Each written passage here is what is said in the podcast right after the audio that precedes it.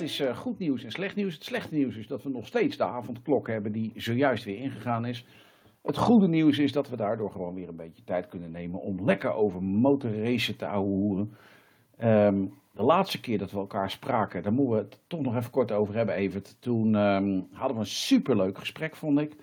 Ehm, de keer daarvoor was dat ook al zo tof. En vooral omdat we toen met uh, Schoenmaker aan het babbelen waren. Maar dan heb jij dan toch even iets slechte nieuws over, volgens mij. Ja, uh, Ferry was uh, afgelopen donderdagavond bij ons te gast in de Raceport.nl live chat. En ja, helaas is Ferry onwel geworden afgelopen weekend. En ja, dat heeft hij problemen met zijn hart. En het gaat naar de omstandigheden goed, maar hij wordt morgen wel opgenomen in het ziekenhuis en uh, daaraan behandeld. ja, ze noemen dat volgens mij dokteromleidingen, dat soort dingen.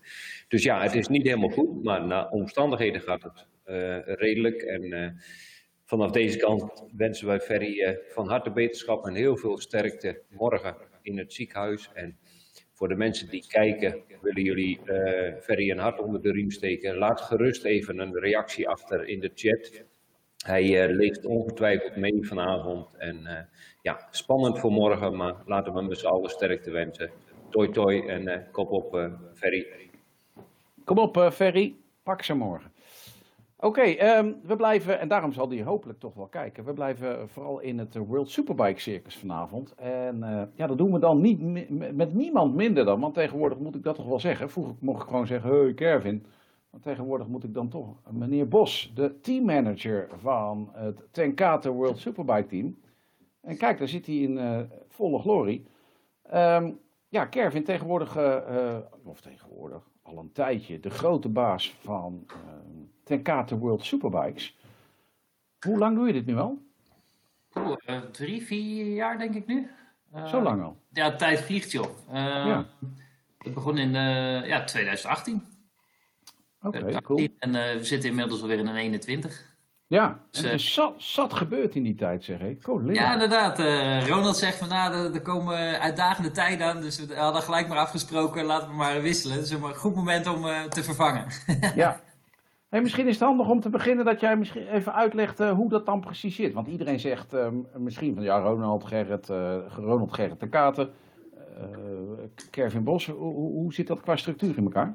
nou ja, het begint eigenlijk al veel eerder terug. Want in principe ben ik al betrokken bij, Tekate, bij de firma Tekate van 2013. dat is eigenlijk toen ik nog actief was met motorrijden, een beetje racen. En voornamelijk in Nederland. Een beetje. Volgens mij was je Nederlands kampioen Dutch Superbikes, Kevin. Een beetje. Supersport. En de Superbike ja. ging goed tot een laatste wedstrijdje waar ik een klein ongevalletje heb opgelopen. Ja, loop je nog een beetje krom van. boekdelen geopend. uiteindelijk heeft dat geresulteerd waar ik nu zit. Dus ik zit vanaf 2013 bij Tekate. Uh, bij Takata Racing Products. Uh, ja, race is natuurlijk de grootste passie wat je, wat je kan doen. En uh, ja, dan is race een verslaving. En toen kwam op een gegeven moment deze kans voor. Dat Ronald eigenlijk wou afbouwen met het racen. omdat Gerrit eigenlijk meer wou gaan genieten van, het, van zijn pensioen. Dus eigenlijk meer wou genieten van wat rust. Nou, je weet dat Ronald en Gerrit het samen altijd gedaan hebben. De motorzaak en het raceteam. Nou, Gerrit die wou uh, een stukje afbouwen, waardoor Ronald terug naar de motorzaak ging. Dus echt de volledige operationele zaken daar uh, voor handen zou nemen. En dan moest iemand het raceteam gaan doen en uiteindelijk ben ik dat geworden. Ja, cool. En hoe zit het nu dan, momenteel in Nieuw-Leuzen? Ik bedoel, niks veranderd. niks veranderd, oké. Nee, niks dus, veranderd. Dus als je een motor gaat kopen, een, een Honda, Hondaatje, in, in, dan kom je in Nieuw-Leuzen en dan is ja, Ronald daar de, de baas van de operatie. Ja, die is inderdaad de baas van de gele motorzaak. Uh, natuurlijk ook uh, aanwezig voor het raceteam als er uh, vragen voor mij zijn of voor mijn aanspreekpunt. Daarnaast hebben we natuurlijk ook nog de Kaat Racing Products, waar gelukkig ook Rutger Belt in zit. Ja, ja, Rutger is weer terug. Dat, ja. ik, ik had dat pas heel laat in de gaten, want hij is al meer dan een jaar terug ondertussen volgens mij. Um, volgens mij ook alweer bijna een jaar, ja. Ja, precies. Dus uh, nou, dat, dat is uh, altijd goed om hem weer terug te zien op het oude nest. Klopt, ja. Oké, dus uh, zeg maar voor in de zaak worden er Honda's verkocht en is ja. Ronald de baas. Um, achter in de zaak worden er Yamaha's gebouwd en daar wordt mee gereisd en, en daar ben jij dan de baas. Ja, baas klinkt misschien heel fout, want dat zijn wij, hebben wij niet echt bij Takata. We zijn een hele platte organisatie. Um, dus we werken niet echt met, met bazen of met management of zo. In ieder geval voelen we dat niet.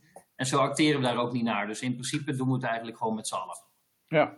Okay, maar stel dat er een, uh, een beslissing genomen wordt. Neem jij die dan alleen? Of, of moet je dan uh, overleggen met Ronald en Gerrit? Of, of, Uiteraard zit er wel verschil in met uh, niveaus natuurlijk. Kijk, we zijn op dit moment hele belangrijke strategische dingen aan het verzinnen.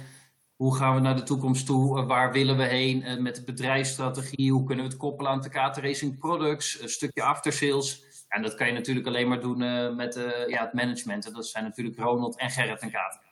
Ja. Um, aparte bij jullie in de zaak is natuurlijk dat er voorin Honda's verkocht worden en achterin met je Maas gereisd. Klopt. Nou, vroeger was natuurlijk ook de kracht, dus dat eigenlijk ja, het bloed van Honda, dat stroomde door ons DNA in. dat doet het nog steeds, alleen nu maar tot de helft van het pand. En in één keer krijg je een blauw shirtje. Ja.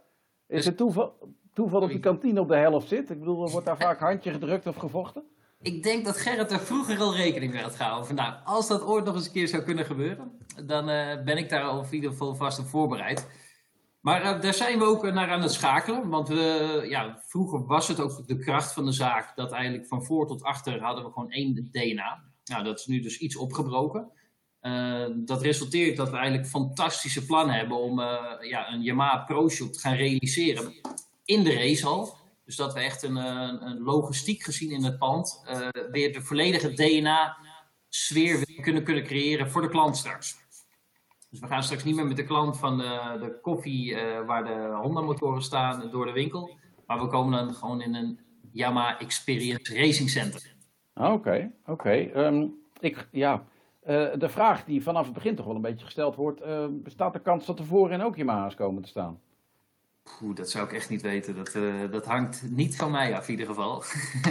maar dat, gaat, dat zijn meer managementbeslissingen, ik denk bij, een, bij het merk zelf. Ja, nee, omdat jij de manager bent, managementbeslissingen, ik denk. in ieder geval iets van, bij Yamaha, iets bij Yamaha. Ja, ja, ja, precies. Hey, um, Dutch Supersport, toen is begonnen. Toen heb je nogal wat wildcards gedaan, volgens mij. British Supersport, weet ik nog erin. De British Superbikes, uh, World Superbikes, uh, dat soort dingen. World Supersport. Ja, klopt zo. Um, en toen. ja, en je had het nog even over die crash met die superbike. Misschien moet je daar toch iets meer over vertellen. Want ik weet dat je er jarenlang krom van hebt gelopen. Ja, dat is wel, in de periode nu is dat dan wel akelig, want dan is het koud. En dan uh, ja, beginnen de botten toch altijd wel een beetje te jeuken. Um, ja, ik ben een vrij enthousiast persoon en dat was ik ook in het racen. Uh, dus ik verslikte me totaal in de eerste ronde, de laatste wedstrijd van het seizoen. Met uitkomen strubben, waardoor ik eigenlijk richting Groningen werd gelanceerd, om zo maar te zeggen. En akelig terecht kwam en mijn heup en bekken brak. En dat was ja, een redelijk avontuurtje om weer een beetje op de been te komen. Ja, ja okay. Dat is niet optimaal, maar goed, het is wat het is. Nee, nee nou, toen daarna ben je in de speakerstoren gekomen bij TT-circuit. Ja. Heb je nog iets bij een, uh, een zekere televisiezender? Heb je nog wel eens wat gedaan? Ja, ik ken al iemand waar ik nu ook mee spreek, nog eens wat tijd ja. betrokken. Ja, ja, dat werd wel eens het B-team genoemd, heb ik gehoord. Ja. ja. nee, ik weet zeker dat daar hier nu ook wel commentaar over komt. ja, terecht ook. Ja, zeker. um, nou, ja, zeer zeker. Uh, toen kwam je dus uiteindelijk terecht waar je nu zat, want, want dat was met die aanloop. Um, nou, nu, nu uh, in het begin hadden we kunnen zeggen, misschien in de afgelopen twee, uh, tweeënhalf jaar, van joh, het is nog een beetje aanloop, maar ik gok dat je nu wel dermate vast in het zadel zit dat ja, een, een, zeer groot deel van de tent toch gedraaid wordt door jou. Het is inderdaad, uh, vooral toen, eigenlijk toen, we, toen ik instapte, stapte je natuurlijk in op het Red Bull Honda team. We waren echt mega groot. ruim 30 mensen hadden we in een vaste dienst. Uh, dus ja, dan stapt hij echt op het schip wat Ronald uh, ja, in 25 jaar samen met Gerrit natuurlijk steen voor steen heeft uh, opgebouwd. En dat was echt een fantastische organisatie, hoe dat ging met Honda Europa en de projecten wat we draaiden.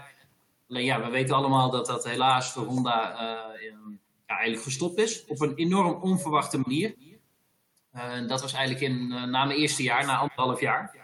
En dan op een gegeven moment verandert er toch iets dat je... Um, weer iets, samen natuurlijk met Ronald en Gerrit, weer met iets opnieuw begint te bouwen. En dat maakt alles wel een heel stuk makkelijker, dat het je eigenlijk je, je, ja, dat je meer controle daarover kan hebben voor je gevoel. Ja.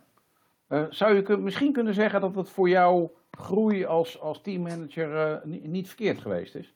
Absoluut, want het was natuurlijk één grote rollercoaster. Want je stapt in als uh, nieuweling met een half jaar bagage van Ronald in 2017.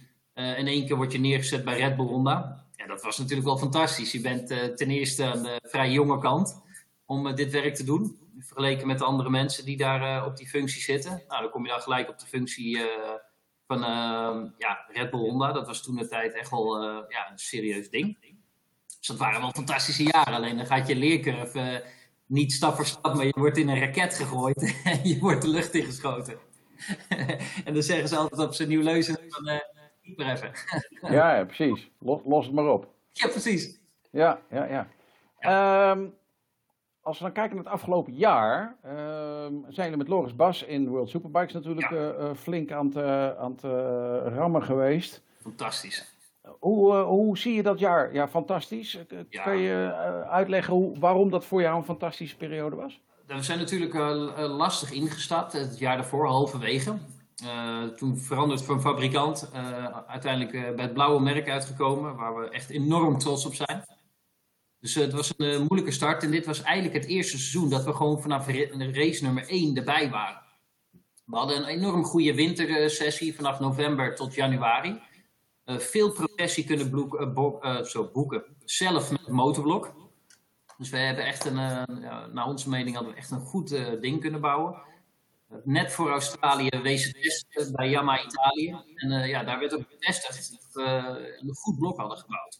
En dan ga je toch met een soort gevoel, passie, vertrouwen richting Australië. Ondanks dat je weet dat je de Loris gewoon uh, eh, 15 kilo te zwaar is en 20 centimeter te lang is. Als je dan de topspeeds redelijk kunt matchen, ja, dan weet je gewoon dat, dat je met het team een goede job hebt gedaan. Ja. Kan je iets uitleggen over dat dat ding goed loopt? Want uiteindelijk kan ik me voorstellen dat veel mensen denken, joh, dat is een R1. Uh, je mag er niet even 1200 uh, uh, cilinderinhoud in boren. Um, kan je iets meer uitleggen over het bouwen van een hardlopende R1? Waar zit ja, er, er zit eigenlijk heel veel research in. Uh, voornamelijk omdat we bij uh, Takata de tuningsafdeling uh, de, de, het hart van het bedrijf eigenlijk al ruim 25 jaar dezelfde mensen hebben ze lopen. Hans, Frins, Danny. Ja, dat zijn jongens die eigenlijk al vanaf de beginuren bij de zaak lopen. Dus eigenlijk al die jaren, vanaf de eerste wereldtitel in World Supersport tot en met nu eh, de ervaring in hun hebben.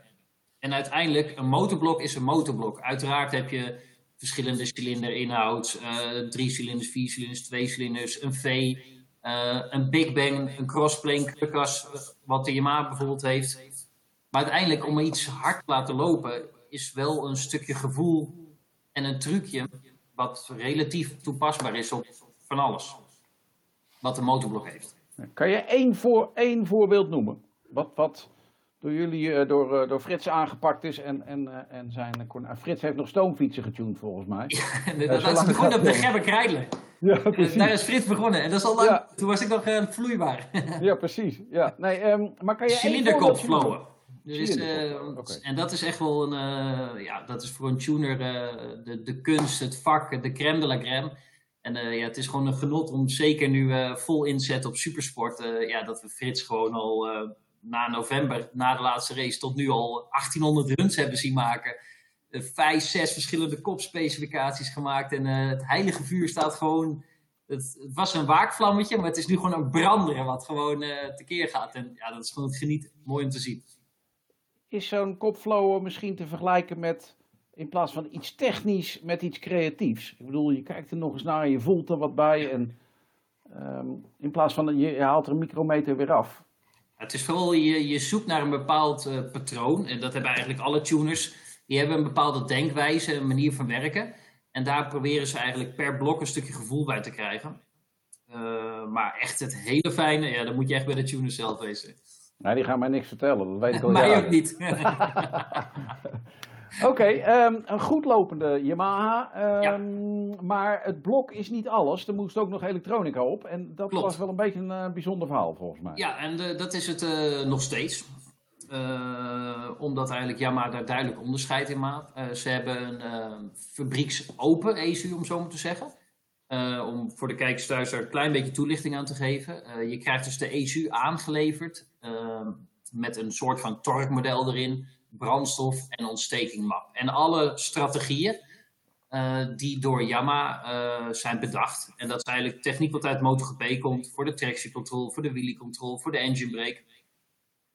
Alleen dat is voor de klanten, als we het even zo mogen noemen, of voor de supporter teams gesloten. Dus je kan niet alle parameters aanpassen. Door de ervaring van ook de mensen bij de elektronica bij ons, die er eigenlijk ook al enorm lang zijn, hebben ook die jongens hun eigen visie op bepaalde zaken.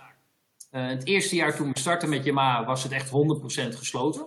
Toen mochten we alleen eh, lichtelijk de brandstof, de ontsteking, wat kleine dingetjes aanpassen. En de parameters om je blok af te stellen op het circuit. Dus Loris wil daar engine brake, daar wat minder, traction control en het, het hele pakket. Alleen wij liepen al heel snel tegen limitaties op.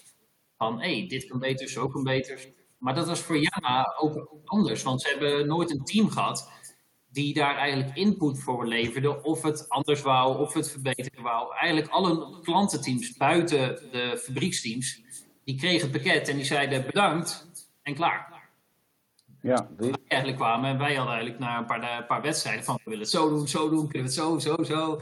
En ja, dat was in het begin natuurlijk een beetje eh, wennen voor beide partijen. Dat die wij, boertjes uit Nieuw-Leuzen noemt Gert dat wat volgens mij. Die zijn zo eigenwijs. ja, dat klopt ja. En Dat, dat is nog niks veranderd. Op een gezonde manier uiteraard. Eh, dat, ja, daar hebben we elkaar een beetje voor eh, moeten leren zoeken. Eh, dus dat was afgelopen jaar al een stuk verbeterd, ook eh, qua mogelijkheden.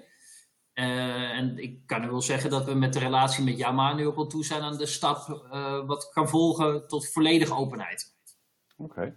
Eh, wat mij daar een beetje in opviel, is dat eh, voor een bedrijf die eh, zaken doet met een Japanse partner, dat jullie er altijd best eh, vocaal in waren. Best duidelijk gewoon open kaart speelden en, en nou, op diverse vlakken aangaven waar jullie tegenaan liepen bij Yamaha.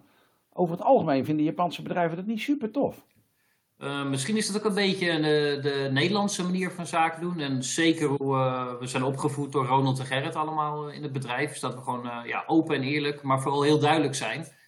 Eh, zodat er eigenlijk nooit... eh, soms wordt er wel eens eh, gevoel gecreëerd dat we daar misschien iets te hard of te duidelijk in zijn. Maar wel gewoon eerlijk en eh, zeggen waar het op staat. Oké, is dat echt iets wat jullie. Sorry, nee. ehm, is dat iets waar jullie het onderling over gehad hebben? Van nou, wij gaan het gewoon naar buiten toe melden zoals wij vinden dat het is? Of we gaan dat gewoon alleen maar uh, binnenskamers bespreken? Uiteraard zijn er wel ja, gesprekken over van ja, hoe ga je op een gegeven moment als je, je uiteraard ga je eerst natuurlijk intern daarmee in de gang. Eh, ga je dat eerst intern bij je ma peilen, hoe gaat het, een gevoel creëren eh, op de zaak, hetzelfde. Maar op een gegeven moment, eh, als je weet dat het iets kan gaan versnellen als je wat harder druk gaat zetten, bijvoorbeeld in de media, dan ga je daar natuurlijk wel de tools een beetje voor gebruiken om je ma daar ook wel in die richting een beetje te sturen. Ja, dat, dat, daar zijn jullie niet onhandig in, is mij wel opgevallen. Ehm, dat eh, eh, bepaalde websites en, en eh, nou, vooral websites uit, de, eh, de, nou, uit Duitsland. Duitse regio. Duitse websites, dat daar nog eens verhalen worden gepland waarbij ik denk, nou, dat is eigenlijk vooral bedoeld om je maar een klein duwtje te geven. Ja, uiteraard willen we dat sowieso niet om hen een duwtje te geven. Uh, want we staan dubbel en dwars achter het merk. Uh, alleen inderdaad, uh, als wij uh, beter kunnen presteren met een open uh, elektronica systeem, ja, dan knokken we ons daar natuurlijk uh, ja, totdat we de surfer zijn, totdat we het hebben eigenlijk. Ja, hey, en voor komend jaar, kan je daar een percentage van geven hoe ver jullie daarin zitten nu? Voor de superbike kant zijn we nog steeds in de race om aan de start te staan met één motorfiets. Nee, ik bedoelde, sorry, nee, het ligt ja. aan mijn, mijn uh, qua, wat jullie mogen qua elektronica. Als we volgend jaar aan de start staan, hebben we het open systeem hetzelfde als het fabrieksteam. Zo, dat is niet verkeerd. Nee, daar zijn we ook heel blij mee. in, supersport, in supersport is het heel anders natuurlijk, met dat hele Motec-verhaal. Ja. Uh, dat, is, um, dat is niet Motec, maar McToy nee, lijkt. Uh, Ja, nee, ik weet het, want ik heb die, nou ja, daar heb ik nog wel wat avonturen mee achter de rug met die lui, eh, die Italianen daarvan. Ja, goed, er is niks, niks veranderd. ja, ja. Op zich, het is wel, eh, ik denk voor die klasse een, ehm, een uitkomst. Ehm, alleen, ja, het, systeem is nog niet enorm stabiel. Je hebt nog steeds heel veel updates, heel veel dingen kloppen nog steeds niet. eh, en ook daar, als je er heel hard aan gaat trekken en je gaat ze voeden, dan komen er zelf updatejes van. Alleen het nadeel is, als je het aanlevert, dan heeft iedereen het. Dus je schiet Ja. er eigenlijk weinig mee op. Het klinkt als Mactronic inderdaad, ja, nog steeds. Ja, Het is ook Mechatronic. ja daarom, daarom. ja. Hey, eh, ja. eh, Evert, ik weet niet, heb jij al wat of ehm, ehm, ben je het nog een beetje aan het opsparen? Ik ben het nog een beetje aan het opsparen, maar we Oké. gaan wel vast eh, even twee ingooien. Maar goed, eh, ik denk dat we een paar vragen even moeten eh, zeg maar bewaren nog. Maar, ja. De eerste is van Krijn Gozens en die kent Kervin vast, want die zegt... Ja, die kennen we allemaal. Van, maar ja, eigenlijk kennen we zijn vrouw vooral. Krijn zegt, eh Kervin, dat je hem, eh, hij, eh, of jij bent hem nog een t-shirt schuldig. Oh, ja, dat zou kunnen. Krijn, ik kom erop terug. Ja, precies. Geen idee. Eh, nou, is Met een- weddenschap te maken gehad hebben. Oké, oké. Ja. Er is nog een andere vraag en laten we die gelijk maar even doen. Eh, eh, en dat is, eh, even kijken. Peter Halbersma die vraagt dan, ik heb het begin gemist, maar wat is er met Ferry? Eh, die ziet eh, de meldingen van Ferry Schoenmakers. Om nog even te herhalen, Ferry was hier vorige week in de uitzending, donderdagavond. En eh, Ferry is onwel geworden afgelopen weekend. Die heeft problemen met zijn hart en naar omstandigheden gaat het goed. Maar Ferry wordt morgen opgenomen in het ziekenhuis waar hij behandeld wordt en gedotterd of omleidingen. Eh, de precies, eh, wat er precies gaat gebeuren weten we niet, maar in ieder geval morgen eh, wordt hij eh, opgenomen en eh, behandeld daarvoor. Vandaar dat we dat in het begin even gemeld hebben en gevraagd van joh, hebben jullie een wetenschapwens? Zet hem in de chat, Ferry eh, zal ongetwijfeld meekijken, meeluisteren of in ieder geval op een later tijdstip deze uitzending gaan kijken. Dus dat was het. zeg Ja. maar. Oké. En Henk de Zwart die vraagt, eh Kervin, is er een nadeel in het niet hebben van een hoofdsponsor? Jazeker. heel, een heel groot nadeel. En dat is ook Dat hij een krantenwijk heeft. Ja, precies. En, eh, ja, nee, uiteraard. Eh, en dat is ook wel het punt wat, eh, waar we ook wel tegenaan lopen. Ehm, en ik moet ook zeggen dat we niet, eh, ja, gewoon absoluut niet de tijd eh, mee hebben. We zijn al een enige tijd in gesprek met verschillende partners. Ehm, alleen toen we op het punt stonden om dat te gaan tekenen, kregen we eigenlijk de echte corona-situatie. dat was eigenlijk na Phillip Island. Eh, ja, dan wordt natuurlijk alles aan de handrem getrokken gaat het raceseizoen herstart weer, et cetera, et cetera. En, nu zijn we inmiddels zover dat we eigenlijk over alle voorwaarden van een eh, contract eens zijn. En dat we echt op het punt staan om een contract te gaan tekenen.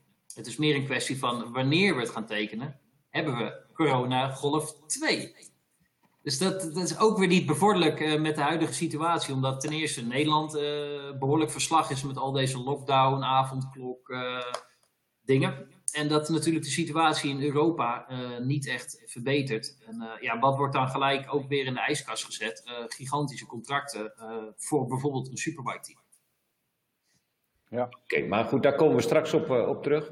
Even kijken, we hebben er inmiddels al een paar meer. Ik hoor echo en ik denk dat het van Evert afkomt. Dat klopt inderdaad. Eh, ik was vorige week verbannen uit mijn kantoor. Omdat eh, mijn dochters eh, tijd hadden om mijn kantoor helemaal te restylen. Ik ben verhuisd naar een ander kantoortje, maar daar moest ik morgen weer uit. Dus ik zit nu in een leeg kantoor, want de spullen zijn nog niet allemaal geleverd. Dus het klinkt een beetje hol. En de echo komt dus inderdaad bij mij vandaan. Maar dat is weer het nadeel van zo'n eh, enorme wolkenkrabber eh, waar eh, racesport in zit natuurlijk. Maar ik zit maar in een heel klein hokje. Ja, ja, ja. ja nee. dus, Eigenlijk ben je gewoon verjaagd door je eigen dochters even uit je kantoor. Precies. laten we het maar over het weer hebben. Het is mooi weer. Ja. Wanneer verhuis je weer? Ja. ja, eh, even kijken hoor, we gaan er nog even... Misschien een eh, technische vraag die een beetje aansluit waar we het net over gehad hebben. Even. Dat we, Ja, nou, die staat er nog niet tussen, maar ik ga de laatste doen. Kervin, hebben jullie ook een testrijder zoals ze bijvoorbeeld in de MotoGP hebben? Nee, absoluut niet. Uh, alle testdagen die we zelf gebruiken, dat waren er afgelopen jaar zes of zeven. Uit mijn hoofd, die hebben we uiteraard allemaal gedaan met Loris. Oké. Okay. En uh, wij kunnen, um, hebben ze ook uh, een limitatie aan die dagen. Dus eigenlijk zijn, je kan niet meer onbeperkt testen. Dus het is eigenlijk een superbike uh, kolder om een testcoureur te hebben. Waar wel aan wordt over nagedacht is natuurlijk een, een reservecoureur. Dus stel je voor je coureur is geblesseerd. En in dit geval, wij rijden nu al een paar jaar met één rijder. Ja, dan moet je natuurlijk direct wel een, uh, een coureur erop hebben de volgende ronde. Ja, misschien kun je daar iets over vertellen, Kervin, want er zijn heel veel vragen over geweest de afgelopen tijd. Uh, Kawasaki, Honda, Ducati, die waren allemaal in GRS uh, aan het testen. Alleen het regende en vervolgens, uh, vervolgens gingen ze niet rijden. Dus, en dat kwam vanwege de regen, maar misschien kun jij uitleggen waarom ze niet gingen rijden. En dat was niet omdat het mietjes zijn of jongens zijn die niet in de regen willen rijden, maar dat had een andere reden. Ik weet zeker dat de, de management van die teams daar de haren uit de kop hebben getrokken. Want om je een klein idee te geven, sta je daar met een, vooral de grotere fabrieksteam met 30 à 35 man. Op een circuit wat exclusief is afgehuurd. En ik ga niet rijden. Ja, dat, dat, dat zijn de, de, de meest beroerde dingen. Want het testen is het allerduurste wat er is in race. Dus als je gaat testen, wil je gewoon van elke minuut baantijd eigenlijk gebruik maken. En als je daar niet rijdt, ja, dan zijn dat hele dure investeringen waarom ze niet reden. Dat komt eigenlijk door de nieuwe regels die er zijn. Er is een, een testlimiet in de ge, gezet, dus je mag een 10 dagen testen dit jaar. Dus als die jongens één keer de baan naar buiten waren gaan, telt die als één testdag. Uh, dat houdt in dat je eigenlijk gewoon een hele waardevolle dag weggooit. Ja, duidelijk. Iwan, uh, ja. laten we hier even bij wat betreft de vragen. Uh, ik ben ondertussen even met Ferry aan het appen. Hij ah. Eh, ligt in het ziekenhuis en hij reageert net via de app. Dus als ik even naar beneden kijk en ik ben wat andere dingen aan het doen, dan ja. ben ik even met, met Ferry aan, aan, het appen. Kunnen we al grapjes erover maken of is het nog niet zover? Hij is in ieder geval aan het appen, dus dat is een oh, dat is een goed teken. Ja. Um, uh, misschien komen we dan op een mooi punt, uh, Kervin, om even uit te leggen waar jullie nu staan op dit moment. Er is een supersportteam. Ja. Uh, er zijn verder. eigenlijk twee projecten. de basis uiteraard nog steeds Superbike.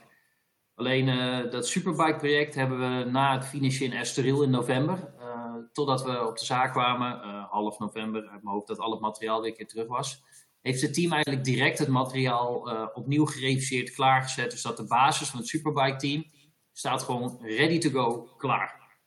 We hebben alleen intern besloten op de zaak uh, dat wij niet eerder het Superbike project afschieten of aftekenen als de hoofdsponsor getekend heeft. Uh, de, en daar is het op dit moment nog wacht op, waar we hard op werken. Het geldt nog steeds niet dat we dit jaar nog geen superbike rijden. Maar goed, het is natuurlijk geen simpel uh, rekensommetje als het nu 1 februari is. Dat de tijd begint te tikken natuurlijk om, om in maart aan de start te staan, april. Kortom, uh, ja, het, het, wordt wel noodzaak dat dat gaat gebeuren binnen nu en twee, drie weken. Mocht dat niet gebeuren, ja, dan is de kans minimaal dat we dit jaar met een superbike aan de start staan. Daarnaast hebben we eigenlijk een ander project lopen op, op de zaak en dat is eigenlijk de supersport. Uh, dat we eigenlijk sinds 2014 voor het eerst weer een uh, eigen supersportteam 100% in eigen huis hebben. Dat is eigenlijk geïntroduceerd uh, door de eerste vraag die we hadden van Yama. Want afgelopen jaar hebben we het supersportteam gedraaid met Ferry. en nog wat projecten daarnaast met Odendaal, Glenn Verstralen in de 300 en die later Jamie Versickelinus verving in de 600. Dus die motoren project hebben we afgelopen jaar gestart. Alleen Jamma kwam op een gegeven moment de vraag of we zouden gaan opstarten voor jeugd. Want eigenlijk de kaart is altijd jaren druk geweest om jeugd een Europees EK-platform te krijgen. Maar dat moest gedaan worden uh, in het beheer van Tekate zelf. Dus niet onder een uitbesteding uh, met een ander team dat zoals afgelopen jaren wij de techniek deden en het team het runde op het circuit. Met ondersteuning van de jongens van de Superpack. Uh, dat moest veranderd worden. Uh, ja, dat hebben we toen eigenlijk proberen uh, te realiseren met Ferry. daar zijn we toen niet uitgekomen, waardoor we besloten hebben om na, sinds 2014 voor het eerst weer een eigen sportteam op te zetten. Met Dominique Eggeter, als onze troef voor de wereldtitel te kunnen knokken. En als talent Hendra Petrama, een jongen uit Indonesië, wat nog veel te leren heeft, maar absoluut potentieel in zit. Oké, maar um, als je dan kijkt naar die verdeling, dan zou je zeggen, um, jullie hebben ook voor de supersport geen hoofdsponsor. Tenzij Yamaha dat is, daar ga ik dan maar even vanuit. Um, maar uiteindelijk gaan jullie daar wel mee uh, door en niet met World Superbikes. Uh, uh, wat is daarvoor de hoofdreden dan? De KT Racing heeft gelukkig veel grote financiële supporters slash sponsors die eigenlijk niet eens op de kuip willen staan. Uh, tevens lopen de gesprekken voor hoofdsponsors voor een supersportteam. Maar goed, het, uh, ik hoef jou niet uit te leggen, Iwan, dat het verschil tussen een budget van een supersportteam uh, misschien een kwart is van een week Superbike. Ja. Dus dat is op een gegeven moment ook al een overweging wat je moet maken als het niet lukt om het Superbike-team in de been te krijgen. Ja, dat je op een gegeven moment een, ook een morele beslissing moet maken voor de toekomst van het bedrijf. dat je een jaartje terug moet naar Supersport 600. Ja. Okay. Wat absoluut uh, geen straf is, want uiteindelijk de roots van het bedrijf liggen in de Supersport 600. Het zou jammer zijn met wat we de laatste twee jaar bereikt hebben, dat we Superbike moeten gaan parkeren. Maar op een gegeven moment, met de situatie wat we nu hebben in deze wereld, ja, dan gebeuren er wel meer dingen wat, uh, ja, wat je niet zou willen hebben eigenlijk. Maar ja, soms moet je het incasseren, doorpakken.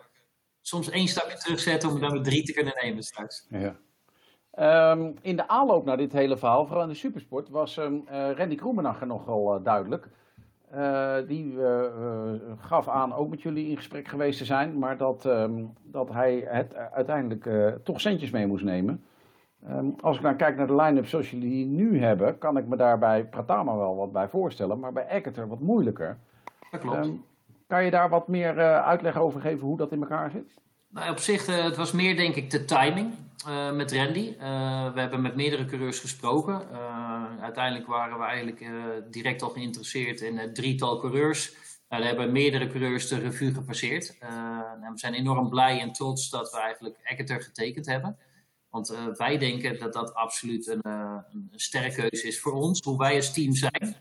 En wat wij in hem zien, wat hopelijk andere mensen niet gezien hebben. Ja. Oké. Uh, en Pratama, want dat is toch ook wel een beetje een bijzondere keuze.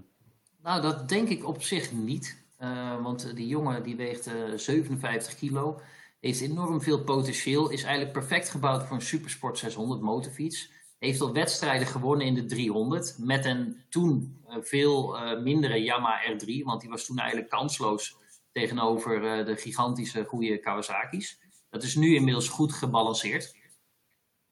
Heeft die jongen toch al laten zien om het te kunnen doen op dat niveau. Uh, afgelopen jaar voor het eerst in een, uh, in een 600, in een onbekend team voor mij.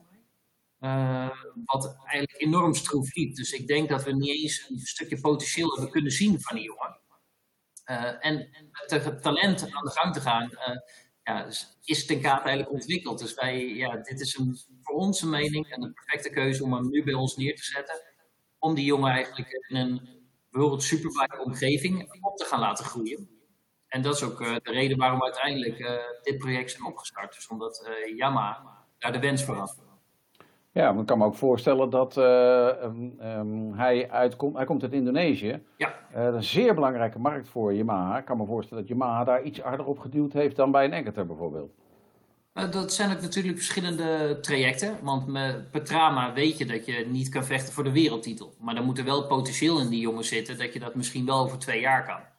Uh, we kunnen natuurlijk niet uh, in ons team twee jongens hebben die in ieder geval waarvan niet minimaal eentje vecht voor de wereldtitel.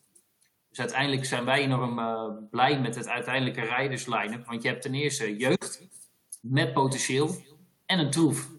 Ja.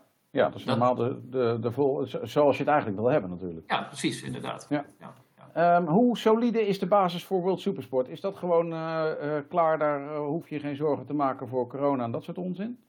Nee, ik denk dat we op zich afgelopen jaar hebben geraced. En ik denk dat dat dit jaar gewoon ook weer gaat gebeuren. Wat wel nog een beetje spannend is, maar ik denk dat dat voor meerdere teams zijn, hoe dat gaat straks met de wintertesten.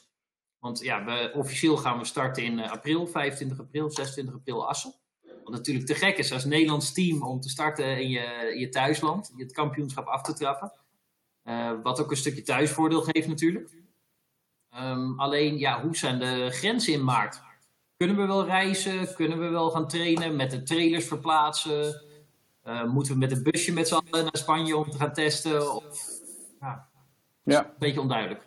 In ideale Ja, want- situatie gaan we in eh, maart testen in Italië, Portugal, Spanje en Assen. Oké. Ja, want Assen, ehm, ik weet dat niet helemaal. Ik, ik woon net iets te ver van Assen om dat eh, echt op de voet te kunnen volgen. Maar ik heb begrepen dat dat eh Drenthe-verhaal, wat tot en met, eh, ja, weet ik veel, halve zomer Ja. alle evenementen afgelast heeft, dat dat speelt. Dat speelt zeker. Eh, de laatste berichten die wij hebben ontvangen van de week is dat in principe het circuit dat er gewoon geraced moet kunnen worden, maar achter, achter extreme gesloten deuren. En ik verwacht dat het circuit vast wel eh, medio half maart wel met een eh, update moet gaan komen, want dan eh, krijg ik al een soort van persconferentie en dat soort dingen. Ja, oké. Ehm, ja, de grote vraag is natuurlijk toch superbikes. Ehm Loris Bas wordt al toch wel gelinkt aan andere eh, kampioenschappen en andere teams. Hoe lang kunnen jullie op zijn diensten nog rekenen? Of is het al voorbij? Ik denk, eh, mijn gevoel zegt dat dat te laat is. Want eh, Loris zit nu in het vliegtuig en hij is een uurtje of tien niet bereikbaar. Ja, ja, precies. En toevallig eh, richting Amerika zou dat allemaal ja, dat weet ik niet. Eh, Dat, Ja. dat zou kunnen, geen idee. Ja, ja, ja, precies. Nou ja, daar Nee, zijn dat is natuurlijk heel over geweest. Dat, Ja. is heel, dat vinden wij ook enorm jammer, want we zijn echt een geweldige uitdaging met hem gestart. Hij geloofde in ons project, wij geloofden in zijn kwaliteit als rijder. Maar ja, het lijkt erop dat we dat voor komend seizoen ja, niet kunnen continueren. En dat is natuurlijk ja, enorm zonde. Ja, dat is toch wel een beetje jullie jochie in mijn eh, beleving. Ja, we hebben echt enorm veel schrik gehad met die jongen. En eh, hopelijk gaan de wegen nog eens een keer eh, scheiden van ons allen. Ja. Ehm, je noemde het zelf al even, de 300. Ehm, daar, wo- daar wordt eh, versterking in, gezo- in gezocht Ja. door Yamaha. Ehm, Het is natuurlijk een, een soort van twee merken cup geworden met Kawasaki ondertussen. Ehm, wat kunnen jullie daar doen? Want de vrijheden zijn niet zo heel erg groot. Klopt, dit zijn ook eh, beperkt. Eh, daarom moet eigenlijk het team daar, eh, is daar nog belangrijker om te zorgen dat je spullen goed voor elkaar hebt, je fouten niet maakt, je setups, je tactiek. Dus eigenlijk het team is daar nog, eigenlijk, nog belangrijker dan de motorfiets zelf, want die is behoorlijk heeft heel veel restricties. Dus je kan hem eh, behoorlijk optimaliseren, maar wel tot een bepaald hoogte. De, ja, de, het verschil zit hem in de details in de 300. Ja. En dan, nou ja, ik, ik heb ooit wel eens mogen meemaken hoe jullie eh, eh, beginnende coureurs eh, leren hoe je vooral omgaat met, met ja, de gang van zaken rondom racen. Alles tussen het startlicht wat uitgaat en de- finishvlag. Alles daaromheen juist. Ehm, maar dat lijkt me ook nog wel een moeilijk verhaal. Omdat dat ja, best wel wat minder niveau is dan dat jullie dat gewend zijn. De 300 inderdaad is een hele ander soort klasse. Ehm, het is ook een. Het begint al met kwalificeren. Het is een hele rare opbouw zit er eigenlijk in dat weekend. Eh, je had natuurlijk afgelopen jaren die Last Chance race. Er waren natuurlijk zoveel mensen die meededen. Het was eigenlijk gewoon al een complete oorlog om überhaupt Ja. op de grid te staan. Ja, ja. Want, eh, later in het seizoen, afgelopen seizoen, hebben we ook een 300 eh, gerund in samenwerking met EHB. Eh, ze hebben later in het seizoen Victor Rodriguez erop gehad. Eh, nadat Glenn Verstralen doorschoof naar de positie van Jamie. Is dat jochie niet wat ook in BSB gereden heeft? Die Victor Ja, ja. Oh, ja. Ja, Victor echt bloedsnel. eh, maar toen hij opstapte, bijvoorbeeld in Barcelona, eh, regende het. En hij reed voor het eerst op die R3. Dus die jongen was natuurlijk eh, helemaal overweldigd. Stond dus niet in de main race. Startte als allerlaatste in de la- last chance race. Uiteindelijk kwalificeert hij nog voor de main race. En dan race je nog steeds op zondag. Dus je opbouw van je weekend is helemaal, helemaal weird. En dat is Cotteroe, eh ehm, noem ze maar op, een meuvel. Het is, ze, ze zijn ze alle buizen allemaal eens een keer overkomen. Dus het is Ja. een hele moeilijke klasse om ook in te racen. Ja, ja het, in mijn beleving is het vaak een soort van loterij, maar het zijn wel vaak dezelfde mensen die winnen. Dat is dan toch wel Kijk, weer eh, opvallend. kijk maar, onze Nederlandse wereldkampioen. eh, Ja, ja, ja, ja, ja, ja, ja precies. Ehm, zijn jullie eh, al eh, echt aan het nadenken om zelf daar ook een team mee op te zetten voor de 300? Op dit moment absoluut niet. Want we, hebben eigenlijk eh, de main focus is voornamelijk om het supersportteam echt op onze eigen wensen neer te kunnen zetten. Ehm, en ja, dat bereikt nu inmiddels wel naar een niveau dat we daar echt wel comfortabel bij worden. En daarnaast hebben we natuurlijk het traject van Superbike nog steeds lopen. En met die twee pijlers hebben we onze handen meer dan vol op het moment. Wat denk jij dat er gebeurt als jullie ooit weer een supersportrace zouden winnen? Ik bedoel, gaat Gerrit dan in zijn blote kont een rondje rond de pand rennen? Of, of dat soort dingen moeten bijna nog wel. Ja, er gaan sowieso tranen vloeien en eh, champagne gedronken worden. Ja, dat geloof ik ook wel. de, de, de doelstelling, we willen gewoon winnen. We gaan niet voor niets naar Supersport 600. Nee. We komen daar niet om mee te doen. Maar het is wel heel anders, want het is ook wel een beetje een soort van Yamaha Cup geworden in die Supersport 600 natuurlijk. Klopt. Ehm, en dan lijkt dit het laatste jaar te worden dat daar niet allerlei exotische, eh, ja, rare motorconfiguraties nog bij zitten, want dat gaat Ja. ook komen. Dus dan moet het eigenlijk dit jaar wel een beetje gebeuren, want volgend jaar sta je tegen een 950cc eh, Ducati. Ik denk dat op zich dat nog wel redelijk voor elkaar gaat komen met die balans, eh, balance rule, om zo maar te zeggen. Voor de mensen die er nog niet vanaf gehoord hebben, in BSW heb je vanaf komend jaar eigenlijk al de nieuwe generatie Supersport 600, als we dat zo mogen zeggen, Ivan. Daar rijdt wel. Ducati al mee, de 9, hoeveel is dat? 900 zoveel cc, een Triumph 765. Wat hebben we nog meer? Aprilia 660 uit mijn hoofd? Eh, dat lijkt me sterk dat hij dat eh, gaat doen. Maar ik, ik vermoed die twee die je net noemt, dat dat wel de belangrijkste zijn. Nou, dat rijdt dus eh, dit jaar al in het BSW. Dus ze kunnen dat ding al redelijk goed balanceren, denk ik. Ehm, dus ja, ik verwacht daar heel veel diversiteit natuurlijk volgend jaar in het kampioenschap. Het jaar erop in 2022 natuurlijk. Ja. Ik ben juist benieuwd hoe jij dat ziet. Want wat mij nu bijvoorbeeld in eh, World Superbikes, eigenlijk is het zo. Stel dat eh, Frits en de boys het nou geweldig doen. En dat ding voor jullie loopt als een raket. Dan win je alles. En eh, dan moet je daarna toeren gaan inleveren. Geen nieuwe onderdelen gebruiken. Dat is flauwigheid. De- de- bijvoorbeeld wat ze de eerste conceptideeën zijn, dat bijvoorbeeld de Ducati alleen maar geleverd mag worden in een soort standaard spec. Ducati standaard spec. Ja, we weten hoe dat gaat. Ja, precies.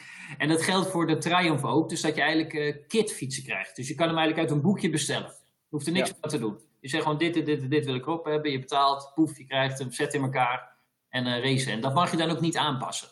En dan de traditionele 600cc motorfietsen.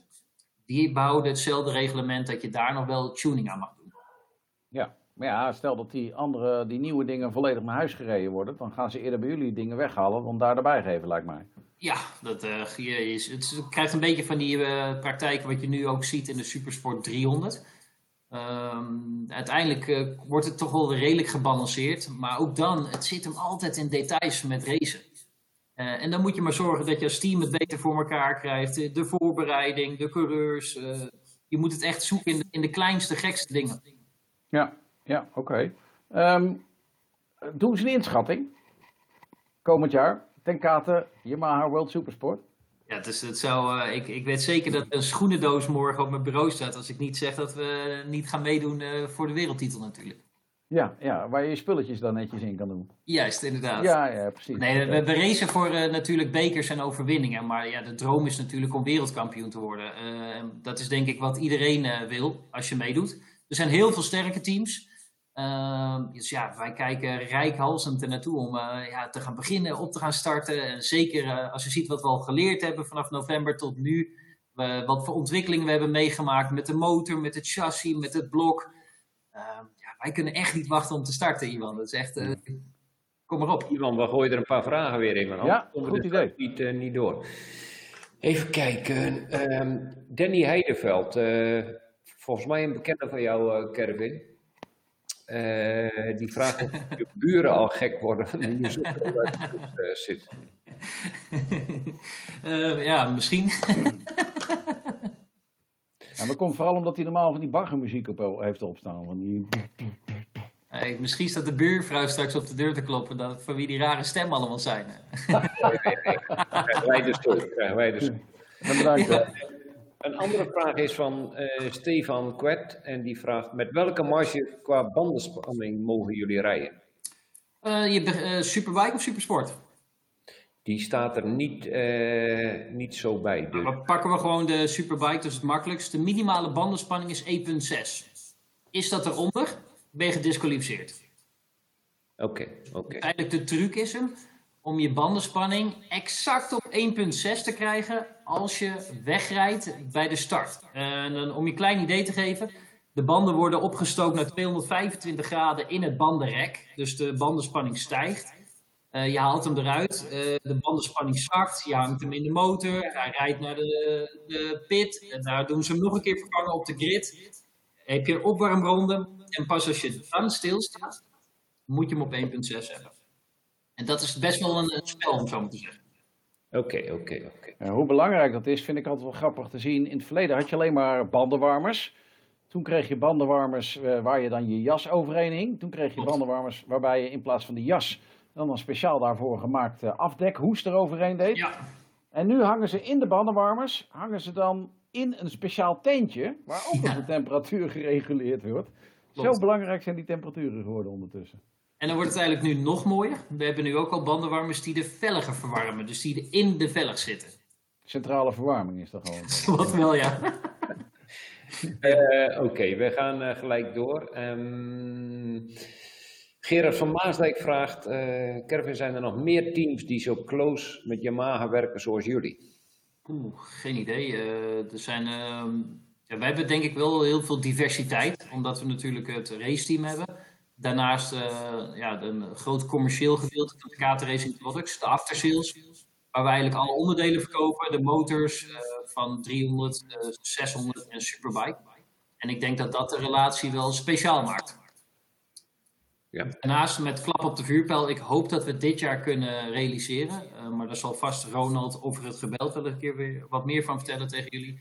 Is ja de, het nieuwe Racing Experience Center wat we willen gaan bouwen in de zaak. Ja. Eh, eh, eh, oh, oh, stop. Racing Experience als in eh, commercieel of echt iets waar wat te racen valt? Beide. Beide. Het moet een eh, showroom worden. eh, eigenlijk een, eh, een eerste echte race showroom.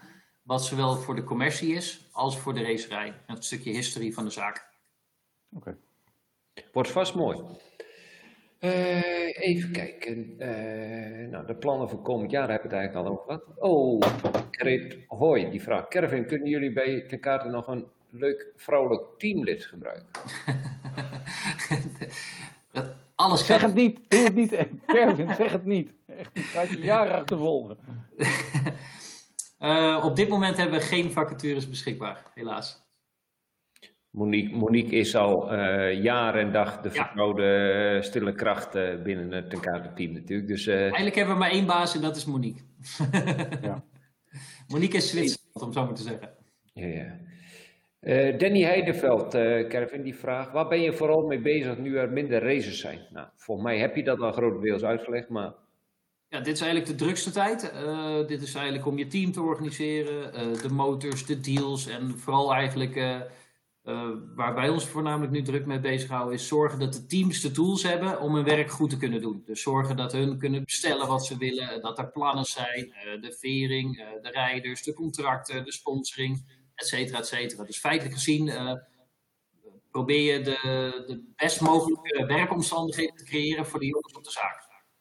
Ja, ja, dus eigenlijk is de winter zeg maar, de drukste periode om alles voor te bereiden. En als één keer het circus eh, losgaat, zeg maar, dan is het, eh, eh, ja, dan komt er van die voorbereiding die moet ontstaan. En dan komt er eigenlijk, ja, Hoe beter je voorbereiding is, hoe makkelijker je het seizoen draait. ja, ja, ja. Goed, hebben we een technische vraag nog van Teun Kompen. En die vraagt in hoeverre zijn de rijders afhankelijk van de hulpmiddelen als bijvoorbeeld een traction control? En wat is jullie rol bij het configureren of ontwikkelen van de software modellen van deze hulpmiddelen? Dus dat is een hele. Ik sta je slecht, Evert. Oh. Eh, je kunt de vraag ook zelf zien aan de rechterkant eh, in de Ik ben aan het scrollen. Die komt van Teun Kompen. ah, ik zie hem. Ehm, ja, voor de Superbike is elektronica het allerbelangrijkste. Eh, en dan eh, moet je vooral denken aan eh, het, het- engine brake afstelling en eigenlijk throttle response. Dus hoe de motor in je gashendel, gashand voelt. En dat klinkt misschien heel stom, maar alles werkt tegenwoordig met fly-by-wire. Vroeger had je gewoon de kabel aan je gashendel zitten. Je ging naar je throttle body, dus je had één op één het gevoel om je motor te kunnen bereiden. Tegenwoordig zijn de vermogens zo groot eh, dat er eigenlijk zoveel meer extra bij komt kijken om dat goed te kunnen handelen. eh, met bijvoorbeeld vermogensafgifte. Er zijn bijvoorbeeld coureurs die eigenlijk eh, het gas gebruiken als een aan- en dat de elektronica de rest doet. Nou, dat houdt in dat je met een 230 pk plus motorfiets in één keer dit doet. Maar je wil niet gelijk naar Mars geschoten worden. En daar komt eigenlijk heel veel bij kijken om dat te kunnen af te stellen. En dan bijvoorbeeld een groen merk, uh, wat al uh, zes, zeven keer wereldkampioen is geworden is de laatste jaren. Ja, die zijn daar ja, enorm vooruitstrevend Ja, oké. Okay. Ehm, hebben we nog een Elmer Brinkman. En Elmer die vraagt, het opleiden van de jeugd, gaat dit in samenwerking met het KNV talentenprogramma? Daar hebben we in het verleden heel veel mee gedaan. Dan komen we toch al snel op de Moribaki Cup. Uh, dat was toen druk met KNV. Een fantastisch project. En wat nog steeds met pijn in de hart bij ons op de zaak dat we dat hebben moeten stoppen. Uh, simpelweg wegens middelen die er niet meer waren. Dat was een prachtig, prachtig ja. kampioenschap, Kevin. Ja, het is ja. jammer dat we dat nu nog steeds niet hebben. Wat dan wel trots is, dat eigenlijk Red Bull uiteindelijk alles heeft overgenomen om diezelfde motoren en de complete techniek te gebruiken voor de selectie de, voor de, selectie, de voorselectie voor de Red Bull Rookies Cup, de motoren. Op dit moment hebben we geen uh, ja, enorm uh, zware bindende uh, contacten met de KNV uh, voor een opleidingstraject. Uiteraard zijn we wel heel veel in contact met Barry Veneman. Ehm, of er talenten zijn, of we elkaar kunnen helpen. Want het is uiteindelijk altijd een wisselwerking uh, om elkaar vooruit proberen te helpen. Dus als er door in dit geval Barry een kans wordt op te dragen waar we wat voor kunnen doen als zaak, ja, zijn we er altijd uh, bereidwillig uh, naar open om daar wat mee te proberen te doen. Ja, oké, okay, oké. Okay. dan Albert Braamschap. En Albert vraagt, als Lorenz Bas het niet wordt voor 2021, welke rijder heb je dan voor de World SBK op het oog als het naartoe gaat? Een snelle. wordt vervolgd, wordt vervolgd. Ja, wordt vervolgd. Uh, en ik denk als we dat doen, uh, ja, dan kijken we echt in eigen huis. Uh, wordt vervolgd. Eh, laten we het daar maar op houden, Kevin. En oh ja, Ronald die vraagt net of ik op het toilet zit. Nee, Ronald, ik zit in een leeg kantoor. Kevin kan vroeg alles uitleggen. en uh, Remco Lagerwij, dat is dan de laatste vraag, uh, die vraagt hoeveel Yamaha races maken jullie per jaar klaar voor diverse kampioenschappen? Uh, schatting. Ik, ik hoop dat we dit jaar 70 nieuwe motors gaan verkopen. Zo. Dan hebben we nog niet eens over de blokken. Ja? Het, wereldwijd. Ja, en jullie hebben ook een heel leuk project in Qatar. Misschien kun je daar iets over vertellen? Ja, de, we hebben het, eh, het, uh, superstokkampioenschap eh, in Qatar hebben we ja, mogen leveren. Dus we hebben daar eigenlijk de volledige techniek voor mogen opbouwen. Alle motoren, de technische ondersteuning, de blokken, de service, de parts, eigenlijk alles. Dat is opgestuurd een maandje terug. We hadden afgelopen weken daar moeten zijn. Alleen helaas zijn er geen Europeanen welkom in Qatar. In verband met corona. Dus we hopen dat wij uh, als zaak er de tweede wedstrijd kunnen zijn om, om daar ook de techniek netjes op te pakken. Hebben, ze, hebben, ze, hebben jullie dan gewoon weer een hele reut fietsen geleverd? Zoals ja, dat vroeger ooit 15 stuks, was? 15 stuks, de eerste batch. Um, en dan gaan ze eigenlijk stap voor stap hun Kawasaki's vervangen. Want ze deden dat eerst met Kawasaki's. Dat zijn nu Yamaha's geworden. Dus de eerste serie is er naartoe verstuurd. Uh, maar naast die motoren heb je natuurlijk ook nog alle spare parts. Uh, het voorbereiden van wielen, schijven, kuipen, uh, crashparts. dat is ja, best een operatie geweest. En ja, dat heb eigenlijk volledig de KT Racing Products gedaan. En ja, dat was een fantastisch project. Wauw. Ja, want ik weet dat ze daar ooit met die R6'jes ook zoiets gedaan hebben. En toen is het weer een beetje weggezakt. Klopt. Had je die uh, Naimi-broertjes, had je geloof ik ook nog? Ze rijden nog steeds, de Alnamis. Echt waar? Ja, maar die hebben wij, ja, ja. Die nog wel eens gezien voor ja, waren we samen daar in Qatar. Ja, geweldig. Ja, okay, die, uh, die zijn er nog steeds. En dus de uh, lokale jongens mogen dan waarschijnlijk weer voor niks gewoon living the dream, zeg maar. Ja. Correct. Ja, dat is een, een hele aparte wereld daarin. Ah, ja, ongelooflijk. Ja. Maar Iwan, uh, kijk wat Kervin net zegt, en uh, ik wist het uh, natuurlijk al een tijdje, dat ze er niet naar Qatar afgereisd zijn, omdat het gewoon simpelweg heel moeilijk is om voor Europeanen om daar nu naartoe te reizen. Alleen volgens mij hebben we over een week of vier, moeten er toch heel veel Europeanen heen, omdat de MotoGP daar gaat testen. Klopt. Ja, dan... toevallig is dan ook de tweede wedstrijd. Dus uh, we hopen daar dan wel bij te zijn. en dat moet ook nog maar doorgaan allemaal. Hè? Ik bedoel, uh, ja. ja, je kan nergens zeker van zijn momenteel. Ja, precies. Dat maakt het natuurlijk lastig voor iedereen. Uh, dat, alle, alle race-gerelateerde activiteiten, uh, activiteiten natuurlijk. Ik dacht, ik doe die baard een paar dagen, weet je wel, tijdens die lockdown. Maar ik moet nou nog drie weken. Dus. Sterk, man. Ik ben nogal zwaar de Sjaak. Ja. ja, sterkte. Nee, maar goed. Kijk, als uh, natuurlijk gaan er veel topsportevenementen zijn er ook afgelopen tijd uh, doorgegaan. En uh, dat zal misschien een iets andere insteek hebben dan een nationale race daar. Maar ja, aan de andere kant, uh, meneer Espeleta, ja, in Spanje kent iedereen en wordt hij op handen gedragen. Maar in Qatar kijken ze ja. toch iets anders tegen MotoGP aan. En zeker, ja, daar kent niemand uh, meneer Espeleta. Dus ja, ik maak me er best wel zorgen om of dat überhaupt wel uh, allemaal doorgaat en kan. En ja, dan heb je daar uh, twee testen, maar je hebt er ook nog twee Grand Prix. dus het, ja, het zal mij niet verbazen als we toch straks een keer horen dat we in Portimao gaan starten met het MotoGP-seizoen in plaats van in Qatar. Ik denk wel als er getest wordt, dan, dan blijft iedereen er ook gewoon hoor. Er gaat niemand dan meer het land uit eigenlijk verlopen, totdat al die wedstrijden zijn af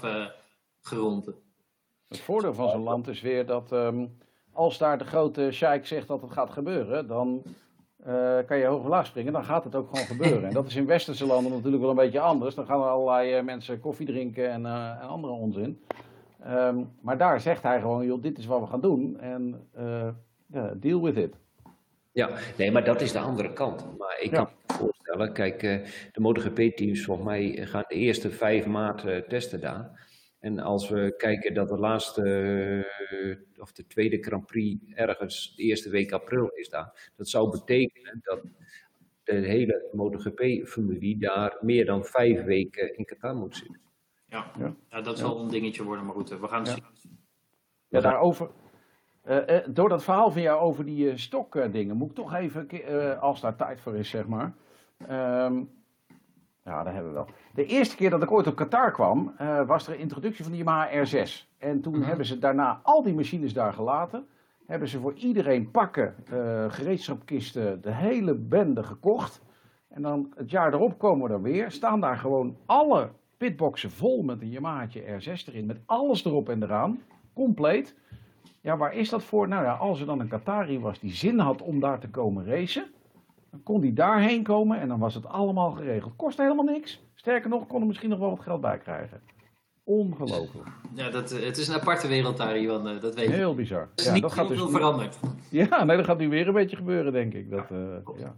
Bizar. Ik wil jou één ding niet onthouden. Uh, en dat is uh, een compliment. En die krijg je van uh, Krijn Gozens. En Krijn zegt dat dat uh, zwarte mondkapje, dat staat je goed.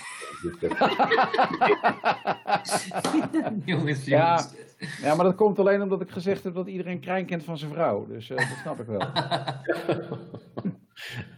goed. Okay. nou, ik weet, we hebben volgens mij zijn we door de vragen heen. oh ja, er is nog een vraag. Is deze live later nog terug te kijken? vraagt Ingrid Hoy. Ja, uh, daar wil ik wel even op reageren. Alle uitzendingen die we maken, dat is de vijfde nu. Uh, de eerste vier staan inmiddels bewerkt op ons YouTube-kanaal. En daar zullen we ook deze op plaatsen. En ook de mensen die ons liever niet zien in beeld, kunnen alle uitzendingen terug luisteren via onze nieuwe podcast. En die is te beluisteren op alle reguliere kanalen, Spotify, iTunes. Dus hij is zowel terug te luisteren als terug te kijken. Deze uitzending laten we tot morgen in de loop van de dag online staan op Facebook. Dan halen we hem eraf, we gaan hem bewerken en hij staat dan later bewerkt op ons racesport.nl YouTube kanaal. Iwan, ja. We zijn, uh, we zijn, weer, ja, we zijn al een uur onderweg, dus uh, ja. eigenlijk zit het er alweer op. Uh, Kervin, mag ik jou heel hartelijk bedanken dat je dit uurtje met ons over motorsport hebt willen praten. En heel veel mensen, denk ik, een iets duidelijker beeld gegeven hebben waar de kaart op dit moment staat. Wat jullie gaan doen, wat jullie plannen zijn. Dat jullie nog heel druk bezig zijn met 2021. Ja. Dank daarvoor dat je hier bij ons was. Iwan, ook weer bedankt voor de, deze avond. Morgenavond om 9 uur zijn we er weer. Dan zijn niet Iwan en ik hier, maar zijn Guido Venneman en Asse Klein hier met twee hele speciale gasten. Daarover morgen meer. Bedankt voor het kijken allemaal. en tot morgen.